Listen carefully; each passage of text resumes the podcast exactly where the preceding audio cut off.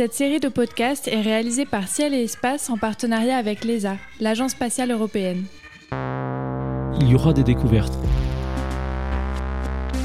On espère tous là un lancement en 18 décembre. Les données seront tout de suite disponibles pour tout le monde. On veut partager les résultats fantastiques qu'on attend. Il va vraiment falloir accumuler beaucoup, beaucoup d'observations. La contribution par tous ces pays, de tous ces esprits, tous motivés par le même désir, est absolument fascinant. Bonjour et merci d'être à l'écoute de cette série de podcasts consacrée au James Webb Space Telescope, le nouveau grand télescope spatial de la NASA, de l'ESA et de l'Agence spatiale canadienne, qui sera lancé depuis Kourou avant la fin de cette année. En compagnie de trois astrophysiciennes et de trois astrophysiciens, vous allez tour à tour découvrir, en six épisodes, les défis qu'il a fallu relever pour réaliser cet engin exceptionnel, ses objectifs scientifiques, de la naissance des galaxies à l'étude des exoplanètes, ainsi que deux focus sur deux de ces quatre instruments, des bijoux de technologie construits ou co-construits en Europe. Dans cet épisode, nous allons nous intéresser aux exoplanètes. Le web n'avait pas été imaginé au départ pour les étudier, mais au fil des décennies, elles ont pris une grande importance parmi les cibles du télescope spatial. Pourra-t-il détecter des signatures de vie sur une autre planète ou découvrir d'autres mondes autour d'autres étoiles proches? Réponse en compagnie de l'astrophysicienne Elodie Choquet. Bonjour Elodie Choquet. Bonjour David. Alors vous êtes astronome adjointe au laboratoire d'astrophysique de Marseille spécialiste de l'imagerie des exoplanètes à haut contraste et très impliqué dans la science du web, puisque vous participez à quatre de ces programmes d'observation. Euh, nous allons les détailler tout à l'heure, mais ma première question s'adresse à l'utilisatrice de Hubble. Vous avez travaillé plusieurs années aux États-Unis, notamment au Space Telescope Science Institute, d'où est piloté Hubble et d'où le sera euh, le web. Euh, qu'est-ce qui fait, selon vous, la grande nouveauté du JWST pour l'étude des exoplanètes comparée à Hubble Alors la grande spécialité de JWST, euh, elle est sur deux points, on peut dire. Euh, c'est d'abord eh son grand diamètre par rapport à Hubble. donc son diamètre est de 2,7 fois plus grand que, que Hubble, ce qui correspond en termes de, surface collectrice à 7 fois plus grand que, que Hubble. Donc en termes de sensibilité, ça veut dire que dans son miroir primaire, on peut mettre 7 petit Hubble, disons, dans, le miroir primaire. Donc il va collecter autant, d'autant plus de photons, ce qui va augmenter sa sensibilité et donc pouvoir faire des euh, caractérisations beaucoup plus précises, euh, par exemple d'atmosphère planétaire, ou bien d'en détecter euh, qui sont beaucoup plus petites et beaucoup moins lumineuses. Son autre spécialité, c'est qu'il est vraiment optimisé dans, l'infrarouge. ce qui n'est pas du tout un domaine qui est couvert par, par Hubble. Hubble était surtout spécialisé donc, de l'UV euh, visible et euh, l'infrarouge proche, alors que JWST, lui, est vraiment optimisé euh, pour des, longueurs d'onde infrarouge plus lointaines. Il couvre également un petit peu le visible, mais sa spécialité, ce sera vraiment l'infrarouge jusqu'à 25, 28 microns, une trentaine de microns. Euh, et donc en termes d'imagerie d'exoplanètes, euh, enfin pas seulement d'imagerie, en fait, de science euh, sur les exoplanètes, ça nous offre, ça nous ouvre vraiment tout un champ d'études en termes de composition des atmosphères d'exoplanètes, en nous donnant accès à des euh, signature moléculaire euh, beaucoup plus riche que euh, dans les courtes longueurs d'onde. Donc Hubble observé dans le visible, le web qu'on présente souvent comme le successeur, c'est pas exactement son successeur finalement. Ouais, c'est pas exactement son, son successeur, c'est son successeur temporel on peut dire, mais ils sont vraiment complémentaires. En fait, le but de, de la NASA, c'est justement d'essayer que, que, Hubble continue à fonctionner au moins en partie pendant quelques temps en même temps que JWST, justement pour pouvoir avoir des études complémentaires avec les deux instruments, les deux télescopes en même temps. Donc euh, le JWST a pris un peu de retard, il faut bien le dire, sur, euh, la date de son lancement, mais heureusement Hubble euh, tient, tient bon, on va dire. C'est un télescope qui a été lancé il y a 30 ans, oui, 30 ans, exactement. et qui continue à fonctionner. Donc l'idée, c'est quand même de les faire fonctionner en même temps. vous avez parlé de, de l'intérêt de ce domaine infrarouge pour l'étude des exoplanètes. Est-ce que vous pouvez nous en dire plus? Donc il y a une question de, de, de bandes moléculaires, enfin de, molécules qu'on peut détecter. Est-ce qu'il y a d'autres spécificités ou un autre intérêt à observer dans l'infrarouge les exoplanètes? Oui, donc en particulier pour, pour l'imagerie, je, disais, je dirais, parce que donc, dans, dans, en termes de caractérisation spectrale, c'est un petit peu les mêmes bandes qu'on va observer euh, quand on observe, quand on voudra caractériser les atmosphères de, planètes qui sont assez proches de leur étoile par euh, des méthodes de spectroscopie de, transit et euh, également de caractérisation par imagerie directe. Mais disons que peut-être l'atout en plus qu'offre cette fenêtre dans l'infrarouge, c'est pour l'imagerie en particulier parce que donc les planètes qu'on est capable d'imager, euh, c'est des planètes qui sont très très jeunes, donc du coup qui sont euh, très chaudes, qui sortent un petit peu du four euh, de la formation planétaire, on peut dire. Et donc dans ce cas-là, quand elles sont chaudes, qu'on on les détecte justement grâce à leur, leur émission thermique.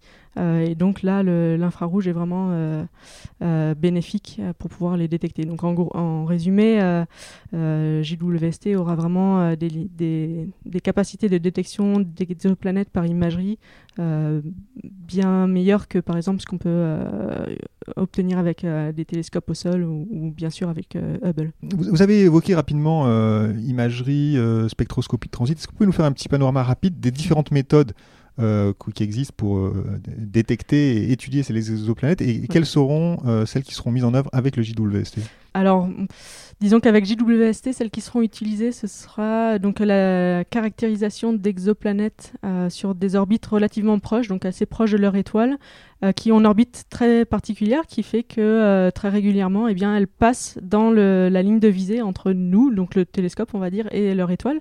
Donc c'est ce qu'on appelle la détection de transit. Euh, et, donc JWST, grâce à sa sensibilité, permettra euh, de faire ce qu'on appelle la spectroscopie de ces transits, c'est-à-dire euh, pourra voir en transmission l'atmosphère, la fine couche d'atmosphère qui, qui, est autour de la planète, et donc euh, là, analyser euh, sa, composition atmosphérique. C'est des signaux qui sont quand même très faibles. Très très faibles, très très faibles, exactement. Et, euh, mais grâce à JWST, on pourra commencer à quand même caractériser des, atmosphères d'exoplanètes de cette méthode relativement plus petites que avec Hubble où par exemple on se concentrait surtout sur des grosses planètes on va dire donc les Hot Jupiter les mhm. Jupiter chauds qui avaient un, signal assez important avec Hubble euh, dans les autres, euh, dans les autres euh, méthodes, donc bien sûr il y a l'imagerie. donc là on parle plutôt imagerie directe d'exoplanètes, c'est plutôt des planètes elles qui sont plutôt à l'inverse très loin, relativement loin de, de, leur étoile. Donc là on parle plutôt sur des échelles de 10, 30 unités astronomiques. Donc 10 euh, fois, 30, fois, voire plus la distance entre le Soleil et la Terre. Euh, et donc pour ça, on utilise des instruments qui sont un peu spéciaux, dans lesquels il y a des masques au sein de l'instrument qui essayent de cacher l'étoile, justement pour pouvoir observer ces planètes sans être ébloui par la lumière de l'étoile. Dans certains cas où les planètes sont vraiment suffisamment loin de leur étoile, on pourra même arriver avec JWST à les, les imager directement en fait. Euh, il y a quelques cas comme ça où on pourra euh, même ne pas avoir à utiliser ces, masques euh, particuliers. on a, une grande, un grand avantage, je crois, dans l'infrarouge, c'est que le, contraste entre l'étoile et la planète est, plus faible que dans le visible, où là c'est un milliard ou 10 milliards, je sais Et en particulier, à 15, 15 microns, il y a des cas où effectivement on pourra même très très facilement observer certaines, étoiles, certaines planètes qui sont à très grande distance de leur étoile. Très bien, alors venons, bah, venons justement aux observations sur lesquelles vous êtes impliqué. Il y a d'abord ce programme prioritaire intitulé High Contrast Imaging of Exoplanets and Exoplanetary System with JWST. JWST. Autrement dit, imagerie à haut contraste des exoplanètes et des systèmes exoplanétaires avec le JWST. Euh, quel est l'objectif de ce programme euh, prioritaire? C'est le fameux programme ERS euh, e aussi qu'on appelle. Donc ça, c'est très intéressant. C'est un, des programmes qui nous donneront accès aux toutes premières observations scientifiques qui seront faites par le, web après donc sa phase de, déploiement, de vérification des instruments, de réglage des instruments. Donc ce sera vraiment les toutes premières observations scientifiques. Il y a seulement 13 programmes qui ont été sélectionnés spécifiquement par le directeur du, Space Telescope Science Institute, euh, justement pour faire euh, ces observations. Donc ça couvre un petit peu tous les grands domaines d'application scientifique du, web.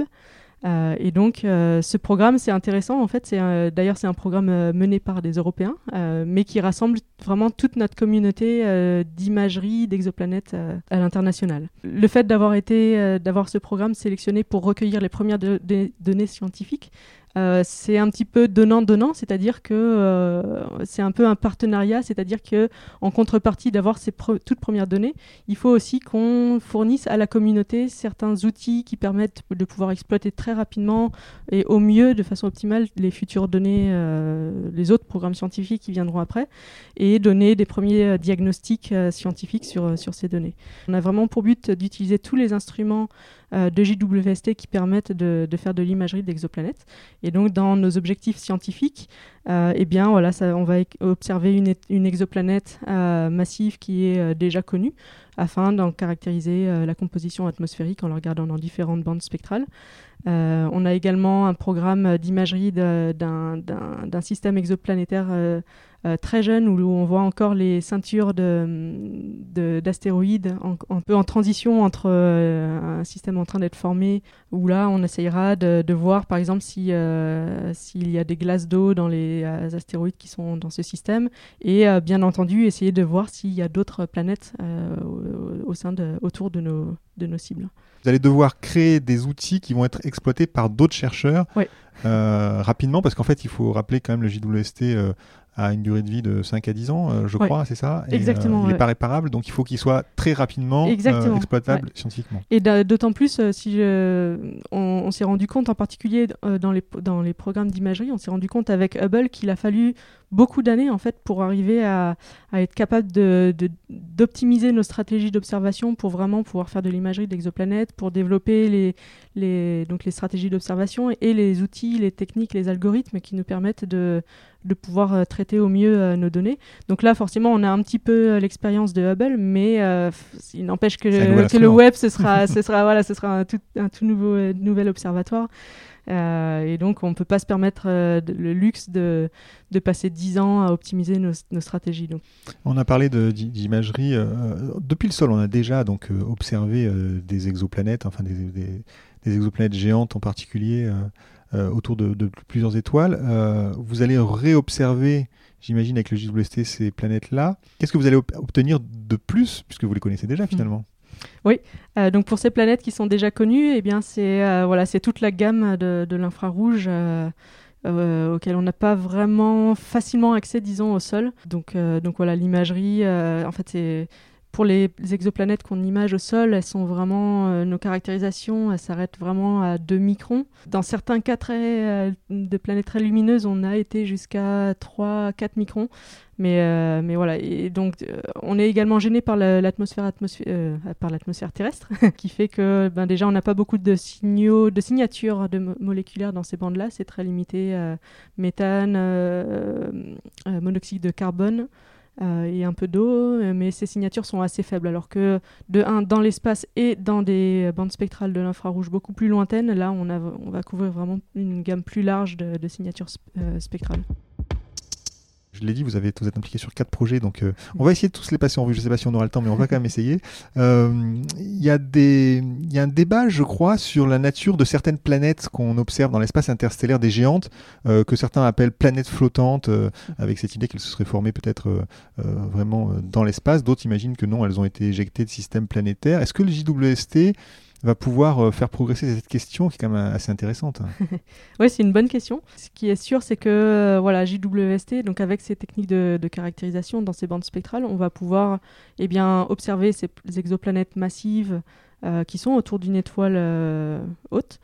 et on va également pouvoir observer pour les, ces étoiles, ces planètes flottantes les plus proches, on va pouvoir également les observer et pouvoir ainsi les comparer, comparer leur, euh, propriétés atmosphériques. Donc euh, peut-être que voilà, effectivement, en, comparant ces deux types de, d'une part exoplanètes avec leur étoile et euh, d'exoplanètes flottantes, on va pouvoir voir si elles sont similaires ou si elles ont des propriétés atmosphériques différentes qui pourraient impliquer des mécanismes de formation différentes. Hmm, donc la chimie est importante là-dedans, la, détection de molécules qu'on verrait dans un cas ou pas, par exemple. Oui, exactement, exactement. En fonction des molécules qu'on euh, qu'on détecte et de leur, abondance dans ces atmosphères, on est capable euh, d'avoir une idée de à quel endroit elles se sont formées euh, au sein du nuage protoplanétaire, si elles se sont formées proches ou loin de l'étoile. Alors, il y a d'autres cibles emblématiques que vous allez observer. J'ai noté Beta Pictoris. Alors, Beta Pictoris, c'est un objet qu'on connaît bien. Euh, euh, premier, je crois, premier disque de débris observé. Ouais, euh, 84. euh, 84, donc ça, ça, ça- c'est pas dire, mais c'est un, un- un objet euh, très, très intéressant avec une étoile, donc une étoile jeune hein, qui, est, qui est entourée d'un disque de débris, euh, autour de laquelle une planète a été découverte hein, d'ailleurs. euh. Euh, oui, et même euh, depuis récemment, une deuxième exoplanète a été euh, annoncée, euh, donc pas par imagerie, donc euh, par euh, méthode de, de vitesse radiale. Euh, et donc, ouais, effectivement, c'est un système qui est, euh, qui est extraordinaire. euh, de, de part de, de ce disque qui est vraiment massif et très très très brillant. C'est pour ça qu'il a été découvert il y a, il y a, si longtemps. Et donc, bien sûr, avec ces exoplanètes qui sont dans le système, donc c'est un des très rares systèmes, le seul système autour duquel on a à la fois, on est capable d'imager à la fois une planète et le disque dans lequel la planète évolue. Donc moi, mes programmes, euh, j'ai deux programmes d'observation qui euh, euh, JWST qui, euh, qui vont observer cette, cette cible, cette étoile. J'en ai un dans lequel on- justement on va observer cette planète dans les bandes, dans les filtres de l'infrarouge assez lointain, donc avec l'instrument MIRI euh, où on va l'observer euh, à 10 et euh, 11 microns. Il va nous être euh, très utile euh, euh, pour ces observations euh, qui euh, vont nous permettre de mieux comprendre également le- la composition atmosphérique de la planète et également son profil de température et euh, nous donner des informations sur comment elle s'est formée euh, compte tenu de l'ensemble du système. Et euh, l'autre programme d'observation, euh, c'est un programme euh, qui va se concentrer plutôt sur l'étude donc de ce disque très massif autour de ce système, euh, dans le but de euh, chercher s'il y a, de, de regarder s'il y a des, euh, traces de glace, euh, d'eau et d'autres euh, matériaux au sein de, de- des poussières et des, plané- des planétésimaux qui sont euh, dans ce disque. Euh, dans le système Betapic, on a des grandes euh, indications euh, selon lesquelles euh, il y aurait une grosse collision très massive et assez récente euh, au sein du disque qui aurait libéré euh, donc une grande quantité de poussière et de gaz euh, dans le disque. Et euh, donc pour nous, c'est très intéressant de savoir plus précisément ce qu'il y a dans, ces, dans ces poussières et dans ces planétésimaux parce que c'est typiquement, s'ils sont de nature cométaire avec beaucoup de, glace d'eau et de, de, glace d'autres matériaux, euh, c'est typiquement euh, ce qu'on pense qui euh, euh, a apporté euh, des- beaucoup de, de matériaux dans le, dans le système solaire, dans les planètes internes, donc de l'eau euh, et d'autres volatiles qui ont euh, enrichi euh, nos, nos planètes. euh, Donc ce serait une espèce de, de, cataclysme, enfin une chute de comète sur une planète ou bien, euh, ou bien la. Très bien bonne le- question. Ouais, très bonne question. Euh, donc c'est des observations qui ont été faites avec euh, l'instrument, euh, les télescopes ALMA euh, au Chili, qui ont montré qu'il y a euh, une grosse concentration à la fois de, poussière dans un endroit très précis du disque, avec également du gaz, du monoxyde de carbone. euh, euh, à un endroit très, très localisé du, de la ceinture d'a- d'astéroïdes. Et euh, en comparant avec notre syst- système solaire, pour les quantités de monoxyde de carbone qui ont été vues, on peut imaginer et calculer, essayer de- d'estimer la quantité de, glace d'eau qu'il y aurait dans, dans ce système et elle serait énormément très très importante. Donc on espère, on espère vraiment pouvoir les, les détecter avec JWST. euh, Donc une enquête scientifique là qui devrait progresser, enfin on l'espère, à grands pas avec, euh, avec cet instrument nouveau. exactement. Autre cible euh, emblématique, j'ai envie de dire, de l'astronomie, vous allez pointer Alpha du Centaure et vous allez tenter de détecter euh, directement une planète autour d'Alpha du Centaure. Racontez-nous ça. Alpha du Centaure, c'est euh, aussi un système très emblématique. C'est euh, l'étoile de type solaire la plus proche euh, de, de la Terre. Elle est seulement à 4,4 années-lumière, alors que d'habitude, quand on observe les environnements proches par imagerie, en tout cas d'autres étoiles, en général, elles sont à 30, euh, 30 années-lumière, voire jusqu'à 100 années-lumière. Donc là, c'est vraiment notre voisine directe. Et euh, on ne peut pas s'empêcher de pointer le télescope JWST dessus pour voir euh, s'il n'y aurait pas des planètes euh, dans le système. En plus, relativement récemment, il y a eu effectivement une annonce de peut-être une planète qui aurait été trouvée autour de ce système. Donc voilà, un petit peu à chaque fois qu'on fait des découvertes de, cette nature-là, on se pose des questions et c'est toujours bien d'essayer de, les confirmer ou pas. Et là, JWST, en particulier avec sa, très grande sensibilité dans l'infrarouge, va permettre de peut-être confirmer euh, cette, euh, cette- la présence de cette planète. Qui serait une géante, hein, je crois. hein. Oui, exactement. ouais, ce, serait, euh, ce serait une géante euh, de 5 à 10, ray- 10 fois le rayon de la Terre. Euh, donc voilà, JWST permettra de, de confirmer ça et de potentiellement en découvrir d'autres euh, dans, euh, autour de, de, ce, de, ce, système. Donc là encore une, une observation qu'on va suivre évidemment attentivement. On a beaucoup parlé de, de planètes géantes d'ailleurs là pour l'instant. Est-ce que les planètes rocheuses seront aussi observées par le JWST Alors les planètes rocheuses, je dirais ça dépend lesquelles. JWST va beaucoup observer de ce qu'on appelle des super terres ou mini Neptune. Euh, par euh, spectroscopie de transit. Euh, donc ça, c'est des planètes qui sont très curieuses parce que grâce au télescope Kepler, en particulier Kepler, oui, on sait que c'est des planètes qui sont extrêmement communes autour de, des étoiles de, notre galaxie. Et c'est très curieux parce qu'on n'a aucun exemple de ce genre de super Terre mini Neptune dans notre système solaire. Forcément, elles attisent un petit peu notre curiosité. Et donc, euh, JWST, euh, c'est vraiment le télescope parfait pour pouvoir étudier euh, leurs atmosphères, alors que Hubble, lui, il était un peu trop petit pour pouvoir mener ce, genre d'études. Donc, oui, si quand vous parlez de planètes rocheuses, effectivement, JWST va s'intéresser beaucoup à ces exoplanètes-là. si vous, vous pensiez plutôt à des planètes de type terrestre et tempérées, euh, là, c'est beaucoup plus difficile parce qu'elles sont plus petites euh, euh, et, du coup, le signal reste encore très très faible. Il y a vraiment seulement le, système trappiste qui pourrait être caractérisé avec JWST. Donc, trappiste, c'est un système autour d'une étoile très petite, une étoile de, type M qui a quasiment la taille de Jupiter même, autour de laquelle il y a sept exoplanètes rocheuses. Euh, qui transitent toutes euh, en face de, l'étoile, donc c'est très pratique pour nous pour les caractériser, mais c'est un petit peu le seul système qu'on a euh, à proximité. il me semble que, que TRAPPIST est à 12 années-lumière de nous, donc ce qui fait que ben, forcément plus plus le système est proche, plus l'étoile nous semble, l'étoile est brillante, nous, nous apparaît brillante, et plus on peut faire d'études spectroscopiques d'atmosphère de, de planètes.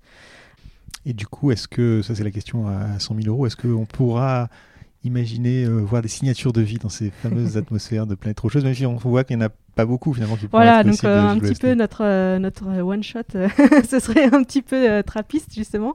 c'est une bonne question. c'est, je pense que je pense que la communauté va, va essayer hein, forcément. déjà rien que dans les programmes de euh, du, GTO. Donc les, les, personnes qui ont conçu les instruments ont droit du temps d'observation garanti.